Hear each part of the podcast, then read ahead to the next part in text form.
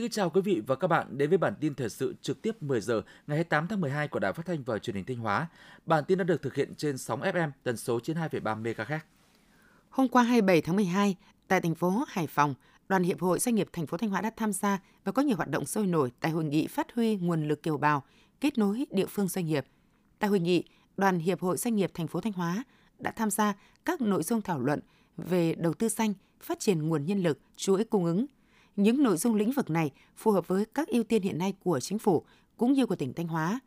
Đây cũng là những lĩnh vực mà kiều bào ta có kinh nghiệm và hiểu biết quốc tế, có thể tư vấn cho các cơ quan chức năng có dự án hợp tác cụ thể với các địa phương doanh nghiệp trong nước. Kết quả, thông qua hội nghị, đoàn doanh nghiệp thành phố Thanh Hóa đã nắm bắt thông tin, gợi mở hướng hợp tác đối với 15 tổ chức hiệp hội doanh nghiệp kiều bào Việt Nam tại 15 quốc gia và ký biên bản ghi nhớ hợp tác với Hiệp hội Doanh nghiệp Việt Nam tại Lào và Hiệp hội Doanh nhân và Đầu tư Việt Nam Hàn Quốc. Số liệu từ Cục Thuế tỉnh Thanh Hóa cho biết, toàn tỉnh hiện có 319 doanh nghiệp người nộp thuế kinh doanh xăng dầu, có 587 cửa hàng bán lẻ xăng dầu với hơn 2.200 cột bơm. Thống kê đến ngày 6 tháng 12 năm 2023, toàn ngành thuế Thanh Hóa có 248 người nộp thuế kinh doanh xăng dầu với 408 cửa hàng xăng dầu đã thực hiện lập hóa đơn điện tử sau từng lần bán hàng, đạt tỷ lệ 69%. Ở góc độ doanh nghiệp, việc xuất hóa đơn điện tử theo từng lần bán hàng sẽ giúp các đơn vị thay đổi công nghệ quản lý, quản trị minh bạch, nâng cao thương hiệu uy tín, đồng thời tạo ra sự an tâm, thuận tiện và trải nghiệm dịch vụ tốt hơn cho khách hàng và đối tác, tạo thành thói quen tiêu dùng văn minh, mua bán hàng hóa có hóa đơn chứng từ hợp pháp. Nhằm đẩy mạnh cải cách hành chính, nâng cao chất lượng thực hiện nhiệm vụ chuyên môn của bộ phận một cửa, một cửa liên thông, đến nay tỉnh Thanh Hóa đã xây dựng được 140 mô hình chính quyền thân thiện vì nhân dân phục vụ. Các cơ quan đơn vị, các địa phương cũng đã nghiên cứu, thực hiện nhiều sáng kiến, giải pháp mới trong giải quyết thủ tục hành chính. Tiêu biểu như Trung tâm Phục vụ Hành chính công tỉnh với khẩu hiệu làm hết việc chứ không hết giờ. Huyện Quan Hóa với mô hình điểm dịch vụ công trực tuyến tại 15 xã, thị trấn hỗ trợ người dân giải quyết thủ tục hành chính. Huyện Thọ Xuân áp dụng sáng kiến ngày không hẹn, ngày không viết. Huyện Đông Sơn áp dụng mô hình tổng đài hỗ trợ hướng dẫn thủ tục hành chính, giờ làm việc thứ 9. Các mô hình đã góp phần rút ngắn thời gian giải quyết thủ tục hành chính, tiết kiệm thời gian cho người dân doanh nghiệp, góp phần nâng cao hiệu quả công tác quản lý nhà nước. Trong các ngày từ 25 đến 29 tháng 12, ngành y tế Thanh Hóa phối hợp với Ban quân dân y tỉnh tổ chức khám chữa bệnh và cấp phát thuốc miễn phí cho các đối tượng gia đình chính sách, nạn nhân nhiễm chất độc da cam, đồng bào thiểu số, người nghèo, đồng bào vùng sâu vùng xa biên giới. Chương trình quân dân y lần này được thực hiện khám bệnh, cấp thuốc miễn phí cho hơn 320 người dân thuộc gia đình chính sách, người có công với cách mạng, người dân có hoàn cảnh khó khăn, neo đơn và người cao tuổi tại các xã Yên Khương, huyện Lang Chánh, Bát Mọt, Thường Xuân, Hiền Kiệt, Quan Hóa, Tam Thanh, Quan Sơn và Vĩnh Hưng, huyện Vĩnh Lộc. Tại chương trình, người dân được khám sức khỏe tổng quát thông qua siêu âm đo huyết áp, điện tim, siêu âm tai mũi họng để chẩn đoán phát hiện bệnh. Đối với những trường hợp bệnh thông thường sẽ cấp phát thuốc điều trị, với những ca bệnh nghiêm trọng hơn, các bác sĩ sẽ tư vấn hướng dẫn và giới thiệu đến các cơ sở chuyên khoa phù hợp để được điều trị. Công ty cổ phần Bệnh viện và Thiết bị Y tế MT vừa ký kết với Bảo hiểm xã hội thị xã Nghi Sơn thực hiện khám bảo hiểm y tế tại phòng khám đa khoa 108 Tâm Phúc thuộc phường Hải Hòa, thị xã Nghi Sơn. Đây là phòng khám đa khoa tuyến huyện ngoài công lập đầu tiên trên địa bàn thị xã Nghi Sơn được Bảo hiểm xã hội tỉnh, Sở Y tế tỉnh Thanh Hóa thẩm định đủ điều kiện cho phép khám chữa bệnh bảo hiểm y tế từ ngày 1 tháng 1 năm 2024 với số lượng thẻ đăng ký khám chữa bệnh ban đầu tại phòng khám là 7.000 thẻ. Việc chấp thuận ký kết hợp đồng khám chữa bệnh bảo hiểm y tế với phòng khám tư nhân sẽ tạo điều kiện để người dân dễ dàng tiếp cận khám chữa bệnh bằng thẻ bảo hiểm y tế, nâng cao sức khỏe cho nhân dân. Với phương châm chặn cung giảm cầu ma túy có thể vào được nhưng không thể sử dụng được, bằng các biện pháp nghiệp vụ, lực lượng cảnh sát phòng chống tội phạm ma túy công an tỉnh Thanh Hóa đã bắt giữ 2.351 vụ liên quan đến sử dụng tàng trữ, vận chuyển, mua bán trái phép chất ma túy và 4.292 đối tượng, thu giữ hàng trăm kg ma túy các loại. Cùng bằng các biện pháp nghiệp vụ, lực lượng cảnh sát điều tra về tội phạm ma túy công an tỉnh Thanh Hóa đã triệt xóa, bóc gỡ toàn bộ đường dây, truy tận gốc, bắt giữ đối tượng cầm đầu, chặt đứt nguồn ma túy xâm nhập vào địa bàn. Đến nay, số đối tượng nghiện ma túy trên địa bàn tỉnh đã giảm trên 50%.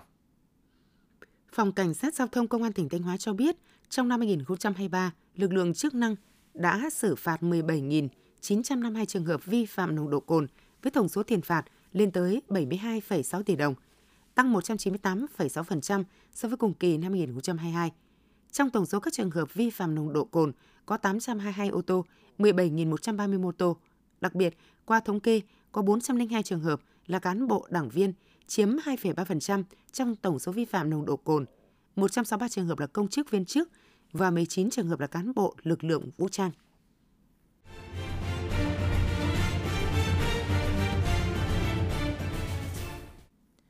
Theo báo cáo của Bộ Kế hoạch và Đầu tư, năm 2023, tổng vốn đầu tư của Việt Nam ra nước ngoài, gồm cả cấp mới và điều chỉnh, đạt gần 421 triệu đô la Mỹ, bằng 78% so với cùng kỳ năm ngoái. Mặc dù tổng vốn giảm, nhưng số dự án lại tăng lên tới 124 dự án được cấp giấy chứng nhận đăng ký đầu tư mới. Điều đó cho thấy đầu tư ra nước ngoài vẫn tiếp tục là một kênh đầu tư hấp dẫn cao đối với các doanh nghiệp. Tiếp theo là phần tin trong nước. Tính đến ngày 25 tháng 12, thu ngân sách nhà nước đạt 1.693,5 nghìn tỷ đồng, tăng 4,5% dự toán, giảm 4,2% so với cùng kỳ năm ngoái. Trong đó, ngân sách trung ương tăng 4,6%, ngân sách địa phương tăng 4,4%. Năm 2024, Bộ Tài chính sẽ phấn đấu thu đạt mức cao nhất, góp phần đảm bảo nguồn thực hiện các nhiệm vụ theo dự toán, dành nguồn thực hiện cải cách chính sách tiền lương, xử lý các nhiệm vụ quan trọng cấp bách phát sinh, tăng chi cho đầu tư phát triển. Cục Quản lý đăng ký kinh doanh, Bộ Kế hoạch và Đầu tư cho biết, số lượng doanh nghiệp đăng ký thành lập mới năm 2023 đạt mức 159.294 doanh nghiệp, tăng 7,2% so với cùng kỳ năm 2022. Đây là lần đầu tiên chạm mức kỷ lục gần 160.000 doanh nghiệp. Số doanh nghiệp thành lập mới trong năm 2023 cao gấp 1,2 lần mức bình quân giai đoạn 2017-2022 và tăng 4,6% so với ước thực hiện cả năm 2023. 44 dự án BOT với tổng số 47 trạm thu phí trên cả nước vừa được Bộ Giao thông Vận tải chấp thuận điều chỉnh tăng giá vé dự kiến từ 0 giờ ngày 29 tháng 12 tới đây, với mức tăng khoảng 0,2 đến 1,4% tùy theo từng dự án. Theo đại diện Cục Đường bộ Việt Nam, với phương án tăng giá sử dụng cầu đường đề xuất, giá cước vận tải trên các tuyến đường BOT sẽ tăng khoảng 0,2 đến 1,4%. Mức điều chỉnh này dự kiến sẽ tác động không đáng kể đến chỉ số giá tiêu dùng. Cũng theo Cục Đường bộ Việt Nam, dù hợp đồng BOT đều quy định sẽ tăng phí theo lộ trình từ 3 đến 5 năm. Tuy nhiên, sau 8 năm, tất cả các doanh nghiệp BOT đều chưa được tăng phí. Hầu hết các nhà đầu tư đều gặp khó khăn trong phương án tài chính do doanh thu chỉ đạt khoảng 75%, cá biệt chỉ đạt 20 đến 30% so với dự toán. Với gần 160.000 người đi lao động ở nước ngoài năm 2023, Việt Nam vượt xa kế hoạch đặt ra tới gần 35%, vượt mức kỷ lục của thời điểm trước dịch COVID-19. Thị trường lao động được mở rộng, đặc biệt là các thị trường có mức thu nhập và điều kiện lao động tốt như Nhật Bản, Hàn Quốc, Đài Loan, Trung Quốc. Trung bình 3 năm làm việc tại nước ngoài, người lao động có thể tích lũy được từ 500 đến 700 triệu đồng. Tính chung, người lao động đi làm việc ở nước ngoài bình quân thu nhập cao hơn từ 5 đến 8 lần so với thu nhập trong nước. Năm 2023, Việt Nam đón hơn 12,5 triệu lượt khách quốc tế và 108 triệu lượt khách nội địa. Tổng thu từ khách du lịch ước đạt hơn 670.000 tỷ đồng. Nổi bật, Việt Nam đã nhận được 54 giải thưởng du lịch tại lễ trao giải thưởng du lịch thế giới năm 2023 khu vực châu Á và châu Đại Dương. Tiếp tục khẳng định thương hiệu, vai trò và vị thế của du lịch Việt Nam trên bản đồ du lịch thế giới. Hiệp hội Vận tải Hàng không Quốc tế dự báo vào năm tới, các hãng hàng không sẽ thu được 25,7 tỷ đô la Mỹ lợi nhuận nhờ doanh thu kỷ lục 964 tỷ đô la Mỹ. Lưu lượng khách đi lại hàng không toàn cầu trong năm 2024 dự kiến vượt mức trước đại dịch COVID-19 nhờ nhu cầu của khu vực châu Á Thái Bình Dương phục hồi hoàn toàn. Năm 2023, hơn 90% người cao tuổi có hoàn cảnh khó khăn được trợ giúp xã hội, phụng dưỡng, chăm sóc kịp thời. 100% đối tượng bảo trợ xã hội được hưởng trợ cấp xã hội hàng tháng. 100% người dân bị thiếu đói, thiệt hại do thiên tai lũ lụt được trợ giúp kịp thời. Không người dân nào bị đói. Chiều qua tại Hà Nội, Ủy ban An toàn Giao thông Quốc gia tổ chức lễ trao giải báo chí năm 2023 và phát động giải thưởng báo chí tuyên truyền về an toàn giao thông năm 2024. Theo Ủy ban An toàn Giao thông Quốc gia, từ 516 tác phẩm dự thi, ban tổ chức đã chọn và trao 54 giải thưởng cho các tập thể và cá nhân có tác phẩm dự thi có chất lượng. Trong đó có 51 tác phẩm cá nhân đạt giải, 4 giải nhất, 6 giải nhì, 9 giải ba và 32 giải khuyến khích